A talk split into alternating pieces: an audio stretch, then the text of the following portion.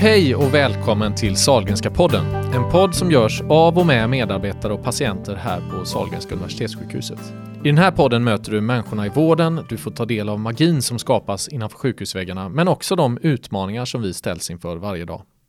Jag heter Anders Goliger och det här avsnittet handlar om organdonation. En organdonation är alltid resultatet av en plötslig och tragisk händelse. Men det är också en unik möjlighet att rädda många liv samtidigt. En organdonation kan till och med kännas som en tröst när det allra värsta har inträffat. Men ofta så vet inte närstående vad deras maka, make eller barn skulle ha velat. Vill han eller hon donera eller inte? Hur kan vården hjälpa närstående? Och hur kan jag som vårdpersonal göra så att det blir ett bra samtal i en situation där människor står mitt uppe i en katastrof? Idag möter du regional donationsansvarig läkare Bertil Andersson som snart lämnar sitt uppdrag och Pia Lövhagen Hendén som kommer att tillträda som regional donationsansvarig läkare. Välkomna! Tack så mycket. Tack så mycket.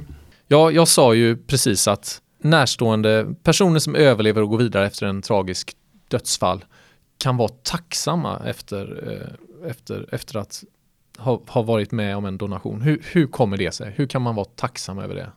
Det är en enorm sorg som en familj får genomgå för att en organdonation från en avliden ska kunna genomföras.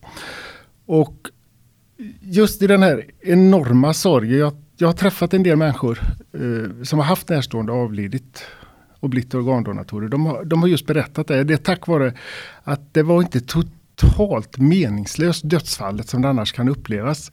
Jag vet att min fina sons hjärta lever vidare i en 40-årig man i Finland eller en 20-årig kvinna i, i Skåne eller någonstans. Då känns det liksom att döden var inte totalt eh, meningslös. Det finns någon annan som eh, kan leva vidare tack vare min fina, fina son. Och det är ju en tröst i den stora sorgen. Hur vanligt är det med donationer, Pia? Det är ju generellt sett ingen vanlig händelse alls. Eh, det var totalt 188 donatorer i Sverige förra året. I hela Sverige. Och det varierar väldigt mycket mellan olika sjukhus. På Sahlgrenska universitetssjukhuset, Sahlgrenska tomten, har vi ganska frekvent donationsfall. Men på mindre sjukhus kan det gå flera år emellan att man har en donator. Så det varierar väldigt mycket. Vad krävs för att en donation, att det kan bli aktuellt? Det krävs ju att eh, patienten avlider på en intensivvårdsavdelning med pågående respiratorbehandling. Varför är det viktigt? Det är viktigt därför att organen som ska omhändertas måste vara syresatta. Eh, och därför behöver man ha en respirator som syresätter blodet och som gör att hjärtat fortsätter att slå. Trots att man är dödförklarad. Därför att man inte har någon cirkulation till sin hjärna längre. Ofta beror det på någon stor hjärnblödning till exempel. Så en person som avlider faller upp på gatan och dör i en, ja, jag vet inte, hjärtattack eller stroke eller vad som helst. Då, då, då, så att säga, då funkar inte organen för donation. Nej. Ens om det bara går ganska kort tid så att säga. Utan det. Inte som infrastrukturen ser ut i Sverige har vi inget system för att omhänderta de dödsfallen för organdonation. Utan man måste avlida på en intensivvårdsavdelning. Däremot har man möjlighet att donera vävnad om man avlider på det sättet. Klart personer som vårdas på intensivvårdsavdelning, ibland kanske anhöriga Ja, man har några dagar på sig att tänka eller det, det, pågår en period och så har man något att vänja sig. Men ibland kan det gå väldigt fort kanske. Ja, ibland kan det gå väldigt fort att uh, dödsfallet inträffar. Men det är ju så här, precis som Pia säger, att uh, man avlider i en stor händelse i hjärnan, en nytillkommen hjärnskada. Vilket innebär att man är död när all cirkulation till hjärnan har slutat. Alltså att det inte finns någon cirkulation till hjärnan. Sedan är det en annan sak när jag väl har konstaterat att döden har inträtt. Liksom, att jag konstaterat personen avliden. Då är det en begränsad tid. Då är det ett dygn, alltså 24 timmar på mig innan och, eh, donationsoperationen måste påbörjas. så att säga. Och är Men, det ett juridiskt krav eller är det en biologisk? Liksom, är det ett juridiskt krav. Är det. Är det inte binärt så att säga att antingen är personen då uppfyller kriteriet, man är ja, i folkmun skulle man väl säga hjärndöd då, det är mm, väl så man mm. säger så att säga. Eller så är man det inte. Är det en fråga om när läkaren ställer diagnosen menar du? Ja. Med? Så är ja. det, för att det är ju vi som konstaterar döden genom att göra en undersökning på den förmodat avlidne, avlidne personen. Det är skillnad om hjärtat stannar, liksom, va? det ser ju man direkt att eh, Då är det ingen puls längre men här fortsätter hjärtat och personen i fråga andas ju med hjälp av respirator. Den andas ju inte själv. För tar man bort respiratorn då andas ju den inte längre. Va? Men respiratorn fortsätter ju att ge luft hela tiden. Så att um, det krävs ju en speciell undersökning då, så kallad hjärndödsdiagnostik för att detta ska kunna konstateras. Och hur gör man den? Vad är det, man, vad är det ni tittar på då för att ställa diagnosen? Då tittar vi på olika funktioner i hjärnstammen och, och eh, olika reflexbanor som finns där väldigt strikt reglerat i ett protokoll från Socialstyrelsen. Där man måste uppfylla alla punkter i protokollet då för att kunna dödförklaras. Så att eh, det är helt enkelt ett väldigt strikt protokoll som man följer till punkt och pricka. För att kunna dödförklara någon och man gör den undersökningen två gånger med två timmars, minst två timmars mellanrum på intensivvårdsavdelningen. Mm. Mm. Och det är också viktigt att säga där att det, det, är en specialistkompetent läkare med god kunskap i diagnostiken. Så det är inte vem som helst som går och gör detta utan det är ju väldigt, väldigt stor säkerhet när man genomför det här. Liksom. Och det tror jag var lite det du var inne på, det här med att man inte gör diagnostiken, att man, att man har möjlighet att vänta med att dödförklara en person. Det har ju att göra med att, att från att du har dödförklarat en person så går ju klockan fram till att du måste genomföra själva operationen. Och det gäller ju att du har anhöriga med dig, att, att de är på samma ställe i processen som du själv. Att de har förstått vad det var för olycka som hände, att de har förstått vad man har kunnat hjälpa patienten med. Att de har förstått varför det ändå inte gick. Och att de förstår att nu är min nära döende, alternativt redan död. Att, att de har kommit så långt i processen innan man tar upp den här frågan om organdonation. Och det är det som jag tror du menar lite med timing Bertil, att att om du skyndar på den här processen och ställer frågan och börjar diskutera organdonation när, när eh, de anhöriga fortfarande håller på att fundera på om bältet var på i bilen och om den mötande bilen kom från höger eller vänster. Då är du liksom helt i ofas. Så att det gäller att vänta in de anhöriga och det handlar mycket om erfarenhet och timing. Så att jag tror att en del av de här vetorna som man får skulle kunna undvikas om man eh, hade bättre timing. Mm. Hur, hur gör ni då när ni, vad säger ni? Här har vi en anhörig på, på sjukhuset och en kär nära närstående är, dör eller döende. Hur tar ni er an detta? Det, det, tror jag vi gör lite olika. Jag gör det på mitt sätt som passar mig och Pia gör det på sitt sätt som passar mig. sig. Men det viktigaste är att vi är vana att lämna dystra besked. Va? Alltså så här är det, ungefär 10% av intensivvårdspatienterna klarar sig inte. Och detta är ju ja, nästan vardag för oss då som jobbar med det, att vi ska lämna det här beskedet till anhöriga. Tyvärr så överlevde inte din, eller det blev inte så bra det här. Och det är den största katastrofen. Jag går ut och säger till hustrun, tyvärr, din make överlevde inte på grund av det och det och det. Det är ju den riktigt stora katastrofen. Sen när vi tar upp frågan, jag, jag tror personligen i alla fall att vi gör den för svår helt enkelt. Det är inte det som är det viktiga. Va? Alltså vi tar upp frågan för dem. Men när man pratar med närstående efteråt så är det inte det de kommer ihåg. Liksom. De kommer ihåg att herregud, jag har ju förlorat min man. Liksom, va? Det är ju det som är den stora katastrofen. Sen om jag tar upp frågan lite taffligt eller sådär. Jag tror väldigt få kommer ihåg det. Vi, vi gör det för svårt helt enkelt. Krånglar till det. Krånglar till det. Tror jag. Och det är inte så konstigt, det är som Pia säger. Vissa intensivvårdsavdelningar kanske har en donator varannat år. Hur i hela friden ska man få någon träning på detta? För man är ju också själv berörd av det hela. Va? Men hur ser den här tajmingen ut? Vad är det du tittar efter? Pia? När är en Nej, jag, jag, jag mogen, tänk, så att säga? Ja, men jag tänker nog precis lite så som jag sa. För det första så tänker jag i alla fall alltid när jag pratar med andra att, att jag bara håller mig precis till sanningen. Eh, man, man är bara ärlig. Men eh, man kanske, så att vi säger inget, för inte med någon osanning, men vi kanske portionerar ut sanningen i den takt som anhöriga klarar av att ta emot. Och då tänker jag att eh, det, ofta blir det så att patienten kommer in, i de värsta fallen så kanske vi ser redan tidigt att det här kommer nog inte att sluta väl. Men initialt försöker vi ju alltid att rädda patienten tills vi själva har fått så mycket rådrum så att vi kan vara säkra på att det här faktiskt inte går. Och i samma stund som vi själva vet att, att det här kommer inte att gå, så får man ju kommunicera det till anhöriga om de är mottagliga. eller så snart de blir mottagliga. Och då tänker jag mig ofta den här trappan.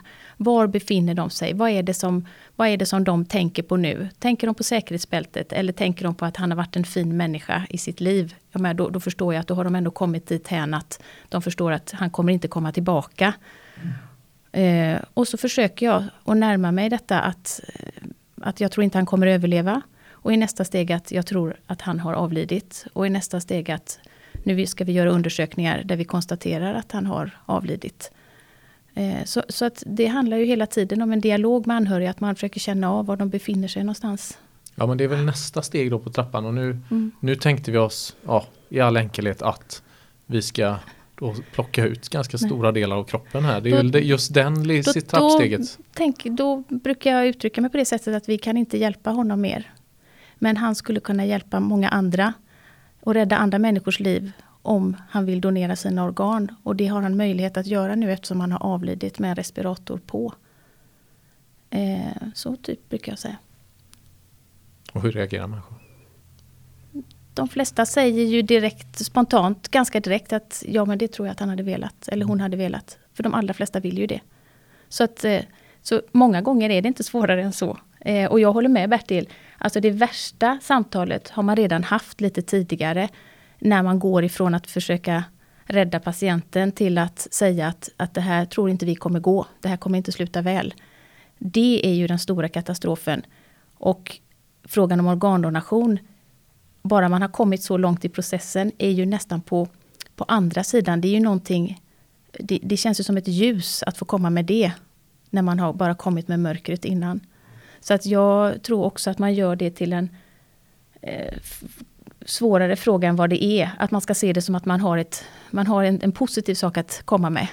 Istället för allt det dystra som man har sagt innan. Då.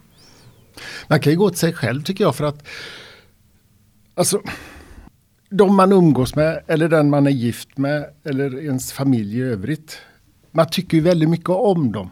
Och varför skulle man då i det läget uppfatta personer som ogenerös eller ogin? Så gör man inte liksom. Va? Utan när man frågar sig så säger oftast får man det här att Åh, det var den finaste människa jag någonsin har känt. Alltid generös etc. etc. Och det är klart att så är människor. Liksom. Om jag själv ligger på väntelista så vill jag att andra ska vara generösa till mig. Va? Och det är de allra flesta. Så att om man inte krånglar till det för mycket så säger de allra flesta ja. Alltså. Sen kan det finnas speciella skäl eh, att man säger nej. Det, det finns, kan ju finnas hos några enstaka personer. Men så många som 20 procent tror jag inte det är speciella skäl. Jag tror att frågan är ställd lite otajming. Följer ni utfall kring hur vi ligger till med Absolut, det gör vi varje år. Hur ser det ut, du som har varit med länge? I regel så, de flesta de sista åren så har vi legat väldigt, väldigt bra. Frånsett förra året så hade vi en dipp som jag hoppas är ganska tillfällig. Men annars har vi legat högst i Sverige om man jämför med regionerna de senaste fyra åren. Uh, och uh, det är mycket vi, vi pratar väldigt mycket om organdonation. Pia har gjort ett fantastiskt jobb här på Salgrenska. Du hörde ju att de hade 21 donatorer förra året bara på Salgrenska här. Det är ju ett jättehög hög siffra. Alltså det finns inget sjukhus som har så höga siffror. Så att eh, vi har vi ligger på och vi har en väldigt bra kommunikation i regionen. Och eh, det ger resultat. En annan sak är det också att vi har ett väldigt öppet klimat. Man ringer och frågar. Man måste ringa och fråga om man inte kan det och inte vara rädd för att säga så här, det borde jag kunna det. Nej, ring så diskuterar vi det hela. Alla. När du har en patient ja, på, på ditt sjukhus liksom, och du känner dig osäker kan du ringa Pia, de kan ringa mig eller någon annan kollega som är mer van då. Eh, det tror jag är ett vinnande koncept tror jag. Det tror jag också. Mm. Det är det som efterfrågas och det är en väldigt hög eh, kunskap tycker jag hos alla donationsansvariga läkare i Västra Götaland. Det är, det. det är en väldigt bra grupp. Eh, men det som jag känner att, att där man eftersöker mer det är ju just samtalen kanske och tajmingen och hur, hur, man kan uttrycka sig. Och att känna sig tillräckligt trygg med lagstiftningen och förordningarna så att man vet precis vad man kan falla tillbaka på när man hamnar i en del svåra eh, anhörigsamtal. Eh, man möter ju människor i chock och det kan ta sig de mest omöjliga uttryck. Ja. Så där gäller det liksom att känna sig väldigt trygg i sig själv. Vad som är lagstiftning och vad det är som gäller. Ehm, För vad, det, vad kan det vara som Till- kommer upp som är svårt? Ja, till exempel, ett, ett klassiskt exempel är väl att, och det får vi på alla donationsutbildningar Bertil, den frågan att om den avlidnes vilja är känd som positiv, men de anhöriga säger nej, vi vill inte det. Till exempel, vad gäller då? Vad kan man säga då? Hur får man, får man, får man lov att pressa anhöriga? Vad får man lov att säga? Alltså den typen av samtal. vad gäller då egentligen? Då gäller ju den avlidnes vilja. Så ni lyssnar inte på de anhöriga? Känner ju Jo. de då? Jo, det vi lyssnar ändå. så mycket vi. på de anhöriga. Nej, och då brukar vi komma fram till det faktum att, att ja, rent juridiskt, då gäller det ju att kunna sin juridik. Att ja, juridiskt sett så kan de inte motsätta sig. Men med det sagt så är det ju så att, att det går ju inte att ta in en patient till en donationsoperation om du har anhöriga som står bredvid sängen och säger att det här får ni inte göra. Alltså, men där också handlar det om att vara trygg och våga prata med anhöriga och tala om vad som gäller. Sen når vi inte fram alla gånger. Och då, då blir det ingen operation. Så är det ju. Vilket är väldigt tragiskt. Och så måste man våga fråga varför tolkar ni att det är nej nu? Liksom? Han har ju skrivit ja, eller vi vet ju att han har varit positiv till organdonation och så säger ni nej. Det måste finnas en anledning till att ni säger nej. Liksom. Att man vågar ställa den här frågan igen. Även om de bara säger nej. Liksom. Om de inte, många har ju inte registrerat sig. Vad är det? 1,7 miljoner i Sverige som har registrerat sig i registret. 16 procent av Ja. befolkningen är i registret så det är ju väldigt få. Så de allra flesta har ju inte gjort det och säger då anhöriga nej så måste man också våga säga men vad är det som gör att ni säger nej? Det måste vara någon speciell anledning till att ni säger nej. Var, varför är det så? Nej, han skulle aldrig vilja det. Men varför vill han inte det? Kan Men är det inte, jag bara tänker hur, hur jag själv hade varit. Alltså det är inte så att folk bara stänger av telefonen och klickar bort. Det värsta har hänt, nu vill jag sörja i fred. Mm. Varför håller ni på och ringer mig liksom? Ja, vi ringer ju inte, vi pratar med dem på intensivvårdsavdelningen. Ja, vi men då, träffar jag dem. åker hem nu och Ja. sover. Ni får tack Ja. och hej. Och då, och då kan det ju vara så att man är så trött faktiskt så att man bara inte orkar mer. Och då kanske det är ett av de där tillfällena då man inte ska ta den diskussionen just då. Utan man säger så här, nu är det en viktig sak till jag måste diskutera med er. Men jag ser att ni är så trötta så att nu får ni åka hem och så kommer ni tillbaka imorgon bitti. Och så pratar vi imorgon, ni har en jätteviktig sak som vi måste prata om. Till exempel. Så att, så att man liksom inte pressar dem i det läget då. Det är ju liksom det som är lite av tajmingen då. Och det är ju en av, en av de vanligaste anledningarna skulle jag säga att de anhöriga lägger sitt veto. Är just det att de bara känner att vi orkar inte mer nu. Jag orkar inte prata om någonting mer. Nu vill jag bara åka hem. Eh, och då gäller det återigen då att säga att ja, men nu är det så att vi måste ta reda på vad din son hade velat. För det här är en jätteviktig fråga och vi Eh, och vi, vi, du pratade förut om den här väntetiden, huruvida det bara är juridik. Och det är det ju i början, men sen när, när dygnen går så är det ju också medicin. För en, även om vi har respiratorn så kommer hjärtat att stanna till slut om man är död. Det går inte att hålla hjärtat slående hur många dagar som helst. Så att därför, man har inte oändligt med tid på sig att utreda den här frågan. Hur är det då för den som donerar? Får man till exempel veta vem som får? Vi, vi tar ju tillbaka den avlidnes familj eh, sex, åtta veckor efteråt. Efter begravningen och efter det liksom har hunnit sjunka in lite grann. Då tar vi dem på återbesök alltid. Och då får de veta vilka organ som har donerats. Och hur det har gått för mottagarna. Och lite kortfattat om vad det är för mottagare. Men det är ju dubbel sekretess att säga så man får inte veta vem det är. Men man får veta att det är en kvinna som hade svår hjärtsvikt till exempel. Få- Som har fått hjärtat och, och det fungerar bra.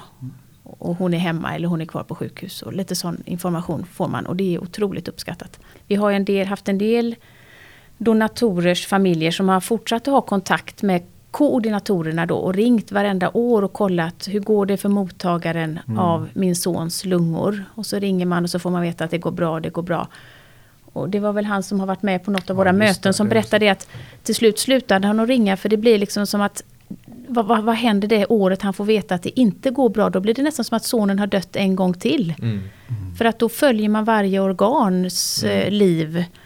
Och att det kan bli liksom en sorg, i, flera sorger igen. Så jag, det jag är mer rädd för det att, att, att, att man liksom inte kan släppa detta nu. Det var ett dödsfall, vi kunde hjälpa många människor. Nu går jag vidare i livet. Utan ska du då följa den här levern under 20 års tid Så, så, nej, jag vet inte, det känns inte sunt. Nej, Men, det gör eh, inte det. Och likadant inte. som du Mm. säger också att det kan ju hända någonting för recipienten, alltså mottagaren, att det, det blir en livskris eller någonting, går in i ett missbruk eller någonting. Det blir också väldigt svårt då. Man liksom min fina sons lungor eller min fina sons lever har gått till någon och så missbrukar de detta och nu liksom är det förstört alltihop. Liksom det, jag, jag tror alla kan vi drabbas av olika händelser i livet och jag tror att man ska hålla sig på detta väldigt tydligt tror jag.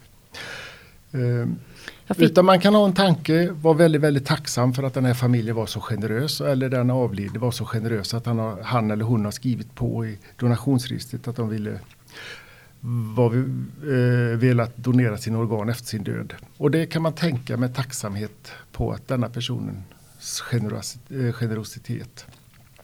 Eh, där tycker jag det ska ta stopp sedan. jag förmedlade just ett eh, brev faktiskt. Från, eh, för ett tag sedan från en mottagare. Som hade skrivit ett tackbrev till den avlidnes familj. Eh, men då kunde vi inte förmedla det som det var då utan vi avidentifierade det och skrev, skrev rent det. Eh, men det är ju, jag kan förstå att den som har tagit emot vill uttrycka sin Mm. tacksamhet på ett liksom påtagligt sätt. Eh, och jag kan också förstå att mottagarfamiljen upp, verkligen upp, vi frå, jag ringde och frågade dem ifall de ville ta emot brevet och det ville de. Så då skickade vi det och de var jättetacksamma för det förstås. Så jag kan också förstå att man vill ha lite kontakt. Ja, Mm. det är inte lätt. Båda två hörni, om jag skulle vilja donera eh, den dagen det är dags då så att säga. Vad är viktigast för mig att göra då? Idag är det bäst att gå ut i donationsregistret och skri- eh, registrera sig. Med personnummer eller? När man går ut på hem, eh, vad heter det, www.livsviktigt.se och så klickar man fram, det är tre klick och så går man in och skriver sitt personnummer och man kryssar i om man vill donera sina organ och man kryssar också i om man vill för övrigt eh, medicinskt ändamål. Och så skriver man upp sitt personnummer och så får du ett eh, kontrollbrev om två veckor från Socialstyrelsen då. Att du har gått ut i donationsregistret och registrerat detta. Just av den anledningen att om jag kan ditt personnummer så ska inte jag kunna gå ut och skriva dina grejer utan du ska liksom få en eh, kontrollbrev av detta. Det är det bästa du kan göra för då slipper närstående överhuvudtaget fundera på detta. De kan sörja i lång, lugn och ro. Det värsta har hänt. Min man har avlidit. Jag kan sörja i detta och han har själv tagit sitt ansvar för att eh, registrera sig i donationsregistret. Så Det- då får andra det- inte ens frågan? Jo, utan de, får alltid, de får alltid en frågan. information om det. Liksom, så här var det. Eh, att eh, Anders har registrerat sig positivt i eh, donationsregistret. Så det lägger vi fram. Liksom. Vi kollar ju alltid donationsregistret på alla som avlider på detta sättet. Det finns ju tre sätt som du kan registrera din vilja på. Du kan gå till donationsregistret och registrera dig där. Och du kan också skriva ett donationskort. Digitalt eller manuellt. Men det gäller ju att, att vi i sjukvården hittar det kortet. Det när det ligger väl ju är alltid i en byrålåda. ligger en byrålåda. Det är lite svårt. Och det tredje sättet är ju att du har talat om för närstående hur du vill ha det. Och, det är också, och, och då är det så att det är den senast uttryckta viljan som gäller. Så även om du har fyllt i donationsregistret så pratar vi med dina anhöriga i alla fall. Så om du skulle ha ändrat dig kvällen innan så gäller det så att säga. Eh, och det gäller ju också, juridiskt sett är de ju lika starka de här. Så det är inte så att det är mer juridiskt giltigt för att du har eh, registrerat dig än om du har sagt det till din fru. Men med det sagt så tycker jag också att det är mycket rejälare om, om alla kunde vara så snälla och anmäla sin vilja till donationsregistret. Och det är så enkelt. Det är tre knapptryckningar. Så har man gjort det så slipper man fundera på det igen. Skulle man ångra sig om någon anledning så kan man gå ut och göra det igen. Och du då Pia, vad ser du fram emot nu när du tar över? Jag ser väldigt mycket fram emot att få lägga lite mer tid på donationsfrågorna än vad jag har kunnat göra tidigare. Och att fortsätta Bertils arbete i regionen. Det är en väldigt, väldigt eh, bra region för donation. Och väldigt duktiga medarbetare. Så det ska bli väldigt roligt att få fortsätta hålla en, utbilda och, och eh, utveckla organisationen. Och sen tror jag att vi behöver följa upp ännu mer eh, var någonstans i kedjan som det kan finnas missade fall. Var är det någonstans som det, som det missas? Är det precis att hitta dem? Är det att man inte uppmärksammar dem? Är det, att, är det det här samtalet med anhöriga? Är det mycket veton? Är det där som det kanske Eller är det den medicinska vården av donatorerna? Tappar vi dem på vägen? Alltså att vi ska försöka gå lite på djupet och se så att vi vet var vi ska lägga krutet någonstans kommande perioder. En annan viktig grej är att på sjukhusen utanför Sahlgrenska så för man ska veta att det är jättemycket arbete när man identifierar en organdonator. Det kan vara flera dygns arbete med den här avlidne patienten eller förmodat avlidne på en intensivvårdsavdelning. Det krävs ett stort engagemang, det är ganska mycket känslor på avdelningen etc. etc. Och då är det viktigt att få återkopplingen. Och det får man genom det här brevet från transplantationskoordinatorerna. Och vi får också en god återkoppling från kirurgerna. Det är också något som är jätteviktigt. Att de återkopplar till sjukhusen och säger tack vare att ni gjorde detta så kunde vi transplantera x antal personer. Eh, det tror jag är jätteviktigt. För annars så kan det vara att man missar den här länken. Var ska jag lägga allt detta arbete? Och så inte riktigt förstå vad den riktiga nyttan är till det hela. Men vad är det för arbete? Det ja men du ska sköta, alltså, som vi sa innan, om patienten inte blir donator då avslutas ju alltihopa. Då avlider patienten, anhöriga tar farväl och så är fallet avslutat. Blir det en, är det meningen att vi ska gå vidare med organdonation då ska den avlidne undersökas, hjärtat kanske ska röntgas, se om det är dugligt att transplantera. Man ska ta prover, man ska prata med närstående, informera. Man ska sköta den avlidne som en intensivvårdspatient. Det är jättemycket arbete att sköta den avlidne fram till uttagsoperationen. Liksom. Fast den är död? Mm. Ja, det är det. För att du måste upprätthålla Särskilt cirkulationen. Då. Särskilt då. Du måste upprätthålla en bra cirkulation till alla organer som ska transplanteras eller doneras. Så att eh, det kan vara ju flera dygns arbete. Mm. Eh, ja, det är det absolut. Mm. Och, det, och framförallt är det ju väldigt mycket samtal eh, som gör att det är hemskt svårt att sköta mycket andra uppgifter samtidigt. För det kräver ju en viss närvaro i de här samtalen med anhöriga. Att det kräver väldigt mycket mental kapacitet hos den läkaren som har hand om det här fallet. Så att därför så tror jag att många verkligen, inte medvetet tror jag inte att man missar donatorer på grund av att man inte vill lägga ner jobbet. Men nej. omedvetet så tror jag mm. att det kan bli så att man eh, tänker att nej det här går nog inte, jag kanske mm. avslutar mm. istället. Så det, det, är ju, det är ju pressat i sjukvården så ni menar det blir lite sådär varför ska jag ägna mig åt den här död? Jag får ta dem som lever så att säga och som kan överleva. Mm. Det argumentet har jag ju mött faktiskt till och med på mitt eget sjukhus. Att vi kan inte ha en plats här med en avliden person. Vi har så många levande som vi behöver hjälpa. Mm. Men då glömmer man ju liksom bort hur många döende som den här avlidne personen kan hjälpa. Man får ju åtminstone jämföra äpplen och äpplen. Mm. Så att eh, jag tror att vi har, här på detta sjukhuset har vi, tänker vi inte så längre. Nej, Men tror jag. Eh, jag tror faktiskt att det förekommer att man inte riktigt tänker hela vägen vad, vad, vad det blir för resultat av den här personen som man vårdar som är kanske död då.